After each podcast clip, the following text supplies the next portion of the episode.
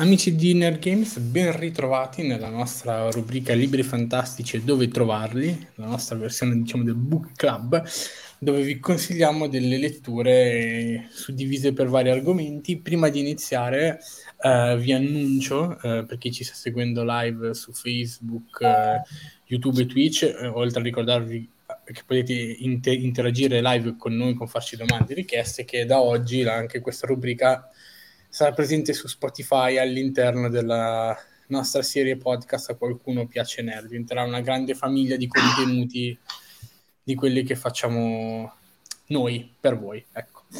eh, detto questo quindi potete trovarci anche lì. Eh, detto questo do benvenuto questa sera a Mauro che è qui con noi questa sera. Ciao a tutti. E a Giulia. Ciao Argomento della serata, eh, oggi portiamo letture eh, dedicate a diciamo, libri tratti da una storia vera. Quindi diciamo argomento sicuramente, mm, penso, ovviamente lo scopriremo nel corso di questa puntata, argomento sicuramente un po' spinoso, eh, definire forse non leggero, ecco, diciamo, di, di, diciamo così. Um, se volete parto io con, uh, con la mia proposta. Sì. Si tratta di Un anello per sempre, eh, un libro di Luna Marina Tavernese, edito da Albatros, è un libro uscito da pochi mesi e um, sinceramente l'ho portato perché comunque conosco anche personalmente l'autrice, racconta appunto della sua storia, Luna è una ragazza giovane, nata nel 1994 e ha deciso di raccontare un po' la sua storia, ecco, quindi eh, immaginatela come una ragazza, eh, tra virgolette, come tutti noi, poi un giorno la sua vita cambiò, cambiò totalmente in seguito a un'embole, diciamo, un'embolia, e insomma la sua vita è decisamente cambiata senza svelarvi troppo chiaramente, eh, attualmente Luna ha bisogno di una sedia a rotelle su cui, su cui stare, ha difficoltà sia motorie sia anche cognitive, cioè magari fa fatica a parlare, a volte magari non vede neanche bene. Insomma, quindi immaginate una, una adolescente che d'improvviso si vede ca- cambiata totalmente, totalmente la vita. E questo suo libro è il racconto, il racconto di questa esperienza, il racconto di come era prima, di come è stato durante e di come è dopo, di come è ora. E secondo me è un messaggio bellissimo perché trasmette una voglia di vivere, una voglia di fare spaventosa. Eh, conoscendola di persona, poi questa cosa la si vede anche, ecco, quindi mi fa molto piacere ecco, poter portare questo libro quest'oggi. E soprattutto io, eh, qualora voleste diciamo, cimentarvi in questa lettura, non date peso alla forma, non date peso alla, magari a volte anche alla grammatica, non date peso proprio al bell'aspetto, perché qui è proprio il contenuto che parla, cioè proprio è un libro che oserei dire vibrante, ecco, quasi che vibra. È proprio è un viaggio nella sua mente, nei suoi ricordi, nei suoi pensieri e nelle sue emozioni. Eh, ovviamente, chiaramente eh, ve lo consiglio assolutamente avendolo portato qui questa sera e per questa puntata, ecco. Però ehm, un racconto che mi ha colpito moltissimo, mm, poi ovviamente essendo anche coinvolto, ovviamente la commozione c'è stata anche nel leggerlo e non è facile perché io sono uno che difficilmente riesce ad emozionarsi con la lettura di un libro. Eh, poi magari vediamo se anche eh, è successo anche voi con le vostre proposte e anche capire come un libro può magari riuscire a commuovere. Ecco. Quindi vi lo ricordo, Un anello per sempre di Luna, edito da Albatros, lo potete trovare su tutti i principali rivenditori, anche Amazon. Salu- salu- salutiamo Jeff all'ascolto. detto questo, passo, vado in ordine di schermo, passo la palla a Giulia. Eh, dici okay. tutto sulla tua proposta. Ok, allora il, la mia proposta è completamente diversa da quella di Samu eh, sia per temi, sia per eh, stile, sia per eh, storia, insomma, completamente diversa. E ho scelto per questo mese questo libro che è Leoni di Sicilia di Stefania Auci ed è praticamente il primo volume di una saga che si compone di due volumi che racconta la storia della famiglia Florio, che è una delle famiglie che tra fine 800 e inizio 900 sono state tra le più importanti per quanto riguarda eh, il territorio italiano. È la storia di una famiglia che parte da un piccolo paese in Calabria con una piccola bottega di spezie per trasferirsi poi a Palermo in Sicilia e eh, che vede appunto ingrandire la sua attività sempre di più fino ad arrivare ad avere enormi possedimenti sia a livello diciamo eh, di attività sia a livello proprio economico. È proprio la storia della scalata sociale di questa famiglia che da semplici commercianti diventano poi benestanti eh, con tutti i pro e contro che questa condizione porta. Ed è una storia che mi ha, mm, mi ha molto coinvolto um, un po' perché per gusto personale mi piacciono sempre queste storie un po' di, di riscatto sociale anche e che comunque fanno in un certo modo conoscere certi spaccati sia magari di vita contemporanea sia anche di storia che mh, altrimenti passerebbero un po' inosservati. E una cosa che mi è piaciuta molto di questo libro è che ogni, ogni capitolo è introdotto da un proverbio siciliano che mh, insieme a anche magari alcune frasi, alcune mh, parole che ci sono nel libro, ovviamente fa molto più atmosfera e mh, serve molto a calarsi nella, in quella che è l'ambientazione della storia, ma anche da cenni storici su cosa stava accadendo negli anni nei quali la storia è ambientata in Sicilia. Quindi tutta la, la storia magari della fondazione d'Italia, più o meno, perché alla fine il periodo è quello, um, cioè dell'Italia, della, dell'unità d'Italia, scusatemi, e tutti gli scontri sociali, politici che ci sono stati in quel periodo. Quindi è un romanzo bello, molto bello, mi è piaciuto molto, complesso, ehm, che consiglio, consiglio vivamente e non vedo l'ora di leggere anche il secondo volume. Passerei la parola. Allora, io cambio ancora completamente campo, Perfetto. diciamo così, ma sempre di, nel campo restiamo, perché io porto Coach Wooden and Me di Karim Abdul-Jabbar. È importante che vi faccia vedere la copertina perché questa è una foto dell'epoca, lo spiego per chi non ti sta guardando, e questa è una foto fatta poco prima della pubblicazione di questo libro. È aumentato il dislivello aumentato il dislivello di molto. Allora, eh, il libro è abbastanza recente, nel senso che comunque è risalente ancora quando Karim Abdul-Jabbar era il giocatore di basket con il numero di punti realizzati più alto, superato da LeBron, da LeBron James recentemente, ma questo libro parla di tutt'altro, nel senso che il basket è veramente dietro, dietro proprio le scene, nel senso che è proprio il racconto, vi leggo anche il sottotitolo che stranamente e anche azzeccato di 50 anni di amicizia dentro e fuori dal campo. Eh, Coach Wooden eh, è stato l'allenatore più importante in campo universitario. Noi sappiamo che in America il campionato universitario di basket è molto molto importante e Karim Abdul-Jabbar che a differenza magari appunto anche di quella che può essere la, la, la, la cognizione, la, la, percezione che noi abbiamo degli, degli, sportivi è sempre stato, diciamo, una figura un po' particolare anche in, in ambito, diciamo, intellettuale, perché è sempre stato molto impegnato sia eh, politicamente che socialmente, anche un discreto scrittore, ha scritto anche altri libri oltre a questo. Eh, qualche anno fa, eh, dopo la morte appunto del suo allenatore, avvenuta circa 100 anni, ha deciso di raccontare quella che è stata la sua storia e l'amicizia tra loro due, un'amicizia che ovviamente si è sviluppata soprattutto dopo, eh, dopo la, la fine della carriera di Karim, soprattutto in NBA,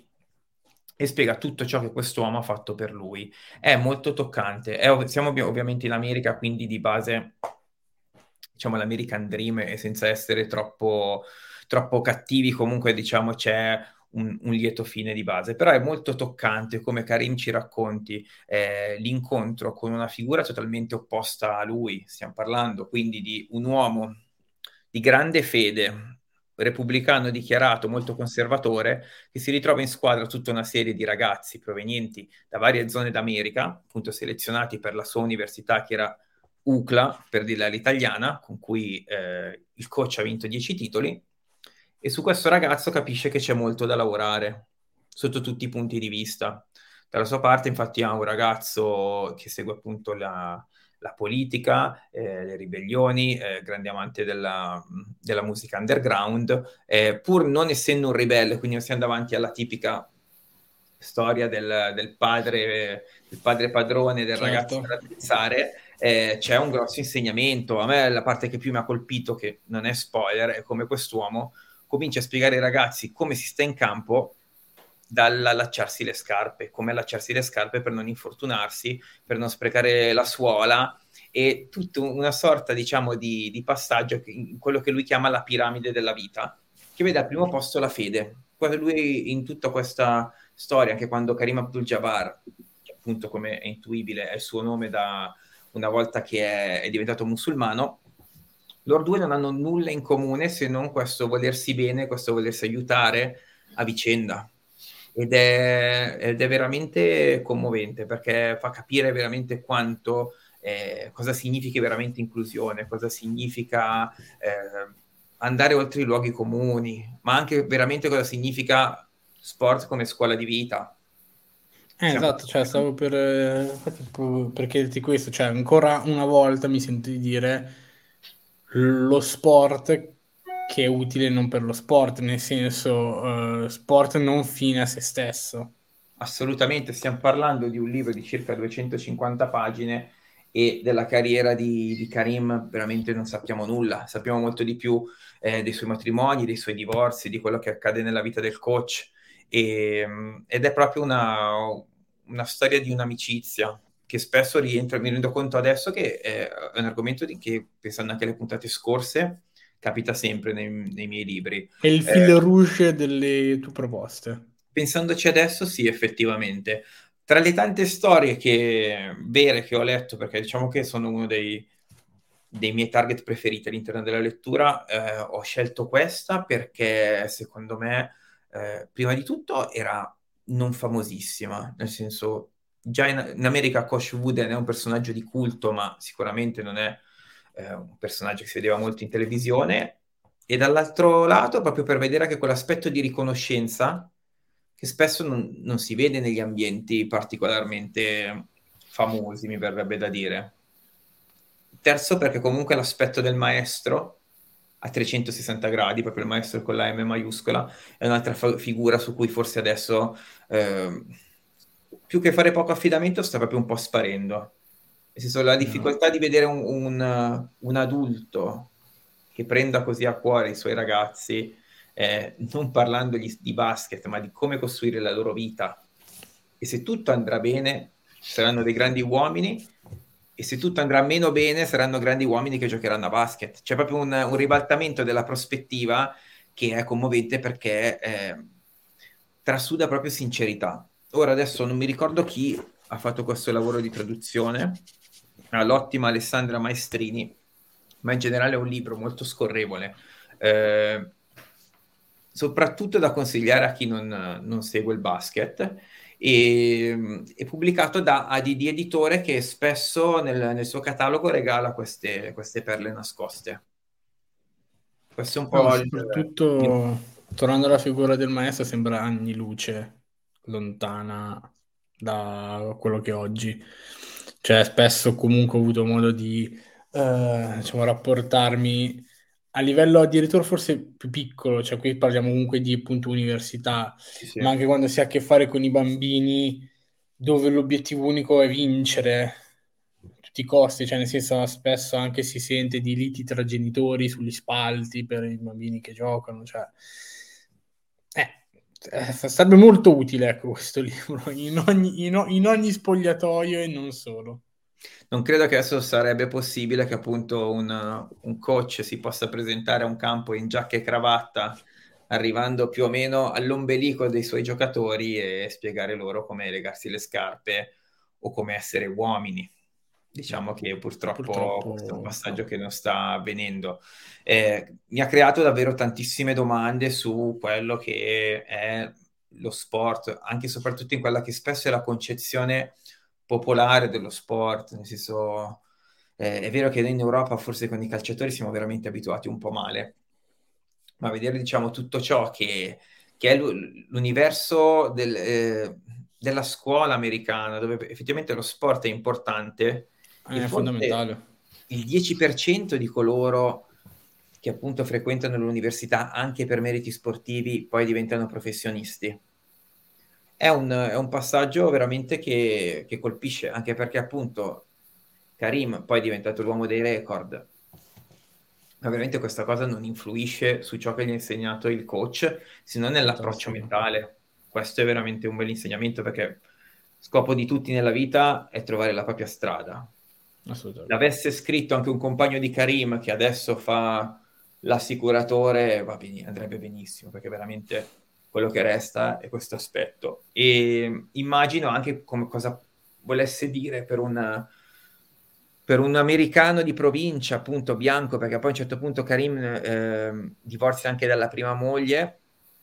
Erano tutti degli aspetti che il coach non sapeva molto affrontare, proprio perché è vecchio stampo Certo. E, è bella anche questo suo grado di apertura. Spesso si parla di empatia, di inclusione, però spesso sono parole che servono per, fare, per condividere i post e i meme.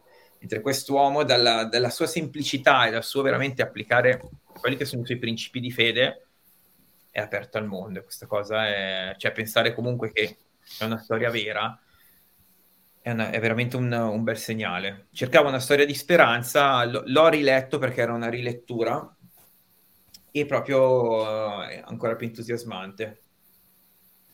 Invece volevo chiedere a, a Giulia, ma è mm, la fine di questa prima parte, sì. cioè è tipo sospesa nel senso, è, poi dopo si è, è quasi autoconclusiva oppure... Allora, è in un certo senso autoconclusiva perché mh, ovviamente essendo una storia che si estende su più anni, ovviamente cambiano anche di volta in volta i protagonisti. Quindi alla fine di questo primo volume diciamo che si chiude la narrazione di uno dei tanti protagonisti e poi lascia presagire che nel prossimo volume saranno altre le figure centrali. Okay però non è assolutamente autoconclusiva perché comunque siamo, non dico agli inizi, ma comunque nel vivo dell'espansione del, della famiglia Florio, quindi mancherebbe proprio tutto un pezzo leggendo soltanto il primo okay. volume. Quindi in un certo senso si chiude una porta, ma si apre anche... Si apre un po'. Esatto, sì. Esatto. Ma tra l'altro, invece... Allora, mi viene una domanda da fare sui Leoni di Sicilia, calcolando che sta vendendo tantissimo, che è un dato eh. comunque che non è banale. Fa piacere.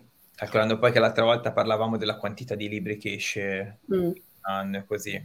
Si fermerà a due l'autore o c'è la possibilità, o l'autrice, eh, o c'è la possibilità di un uh, Allora, questo non lo so, nel senso, questo comunque non è un libro che è uscito quest'anno, è del 2019 se non erro, 2018 Ah, um, non credo che siano previsti altri volumi, ma mi dovrei informare. Per il momento sono due. Eh, al massimo una fiction, Rai, dai. Eh, esatto. Eh, ma tra l'altro mi pare, che, mi pare che se ne fosse già parlato.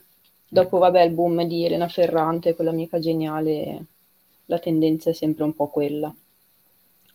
Ma invece ho una domanda per voi. Che cosa vi porta all'acquisto di un libro tratto da una storia vera? Um, boh, se, se, volete posso partire io. Sì, sì, certo. Ok. Um, boh, personalmente è uno dei generi che mi piace sempre di più perché um, mi piace molto, cioè, non farmi i fatti degli altri, però in un certo senso entrare nelle vite dei personaggi, magari di personaggi che magari non conosco.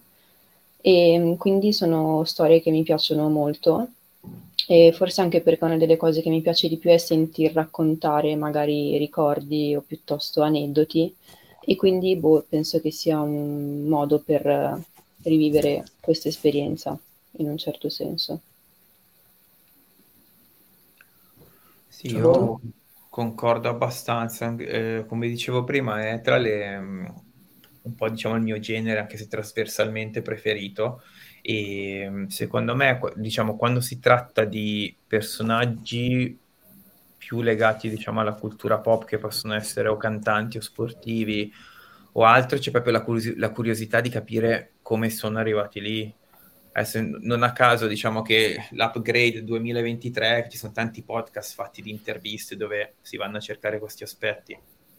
Però diciamo vedere la strada che ha portato eh, al successo, comunque al raggiungimento di obiettivi di qualcuno è, è un aspetto che mi interessa. Da un altro punto di vista, adesso mi rendo conto, adesso che appunto stavo scegliendo il, il libro per stasera, che ehm, leggere anche vite un pochino più spericolate, in realtà mi ha dato l'imprinting per evitare di fare certe stupidaggini. Me la mm. gioco un attimo così, però diciamo di leggere magari da, da un Kit Richards uh, che veramente non so come possa essere vivo a vivo esponenti della cultura più rock o underground o anche del mondo del cinema che veramente nella loro vita hanno combinato di tutto e sono ancora qua capendo dopo che non era necessario per forza arrivare agli estremi o perdere qualche amico o farsi proprio dei danni a se stessi è stato in realtà un grosso aiuto, sinceramente. Quindi ci vedo anche un aspetto proprio di apprendimento, quindi curiosità e apprendimento, io direi. Ok, io aggiungo rilanciando con ciò che non c'è nei libri di storia. Nel senso, perché sp- spesso, io non so se spesso o meno, però eh, mi piace trovare quelle storie che hanno fatto la storia stando dietro alle quinte che nei libri di storia tu non conosceresti mai eh, perché non sono mai trattate per n mila motivi. E mh, allo stesso tempo equivale sia per fatti quindi sia per personaggi. Quindi persone che in qualche modo hanno contribuito ma in, di fatto mm, non ne non saremmo mai venuti a conoscenza. Esatto, cioè insomma, eh, perché spesso, mm, perché credo che le, i libri dati da una storia vera riescono a dare voce a, mh, mm, diciamo, a personaggi di seconda fila che magari stanno in ombra o hanno agito in ombra, a fatti che sono avvenuti in ombra, che sono stati passati sotto profilo, neanche presi in, consider- in considerazione. Poi capire perché. Ecco, insomma, perché non sono stati presi in esame, eccetera. Quindi io rilancio appunto con eh, questa cosa qua. Ehm, invece prima avevo parlato dell'argomento, eh, diciamo, commozione, ecco. Quanto un libro è in grado effettivamente di saper commuovere. E quindi io prima vi chiedo se, vi com- se per voi la commozione è facile nella lettura di un libro o è difficile e secondo aspetto, cos'è che fa, secondo voi, commuovere un libro? Il problema a me è capitato solamente con libri tratti da storie vere. E se anche questo è riscontrato anche da voi o meno, ecco. Allora, io ho, diciamo, più tendenza alla commozione quando guardo film, film oppure magari ascoltando certe musiche, certe canzoni. Con i libri mi è capitato poche volte, um, però cioè, più che commozione spesso è più che altro trasporto, cioè nel senso il trasporto ovviamente c'è molto più spesso, ma perché a me piace proprio immergermi nelle storie, quindi se trovo la storia che mi, mi coinvolge tanto, non sempre arrivo alla commozione, però comunque una volta che finisce, che si chiude l'ultima pagina, rimane un po' quel senso di vuoto e dire, beh, e ora? Che è un po' la stessa cosa magari quando si finisce una serie tv. Quindi per me è questo. Ok. Allora, io mi trovo d'accordo con Giulia, aggiungendo un attimo di cinismo, nel senso che secondo me eh, io mi commuovo molto facilmente sia con film, libri o serie tv io credo che sta molto nell'abilità di come ci vengono o mostrate le immagini o utilizzate le parole. Io penso che ci sia proprio uno studio dietro che mi fa dire, beh, questa oltre che una grande storia è scritta da un, da un grande scrittore. Però, diciamo, a un certo punto di vista con libri, cioè con, scusate, con film barra serie tv è un po' più, tra virgolette, facile, perdonatemi il termine, perché entrano in gioco più, più sensi, cioè la vista, l'udito, perché comunque c'è anche la musica. Che No, ma infatti volente o con te. nolente tocca determinate corde, è in grado di toccare determinate corde, poi anche lì bisognerebbe capire perché, eccetera, ma questo è un altro discorso. Di fatto con un libro è vero che è la vista, però le parole non, cioè le lettere in sé non commuovono. Cioè è, è ciò che fanno suscitare in noi, cioè è un processo, secondo me, emotivo più complesso. secondo me è proprio abilità dello scrittore, nel senso che lo scrittore, cioè tutti quel, cioè, dalle medie più o meno che ci dicono questa cosa del patto scrittore-lettore, diciamo che se, se uno riesce, se uno, se uno scrittore, un autore riesce con una storia vera o di fiction a portarti dentro, a crearti delle immagini dove in realtà il regista, il regista e la colonna sonora sono creati appunto dal lettore, cioè se veramente crei queste neuroimmagini così forti, secondo me è veramente merito del, dello scrittore, più ancora degli eventi che succedono dal mio punto di vista. Quello sì, sono d'accordo. Però Magari- sono d'accordo che il- magari la, mh, è più facile trovare, provare commozione davanti a un film, più che altro perché vedi la scena, quindi ti risulta anche più facile magari cogliere certi dettagli, certi aspetti che nella lettura magari possono passare anche un po' in secondo piano. È un Anche po' perché secondo me- pigro, diciamo, il film. Un po'? Pigro. Cioè, per lo spettatore. Beh, lo Un po' più spettatore del pigro film... rispetto- Faticoso, sì, sì, è assolutamente meno faticoso. Beh, c'è già la pappa pronta, come si suol dire. Test clinici lo dimostrano, no? Questo punto di vista lì è per quello che si, si vedono più film e si leggono meno libri, quello assolutamente, assolutamente. Nonostante il costo non sia... si va di piattaforme, è per quello che Esatto. dico, secondo me, lo scrittore deve fare un lavoro super. Comunque sono, se posso, soddisfatto delle proposte che abbiamo portato perché non abbiamo, eh, io me lo sarei aspettato, cioè anch'io stesso ero indeciso se portarlo o meno. Insomma, libri tratti da storie vere sulle guerre mondiali ce ne sono a iosa.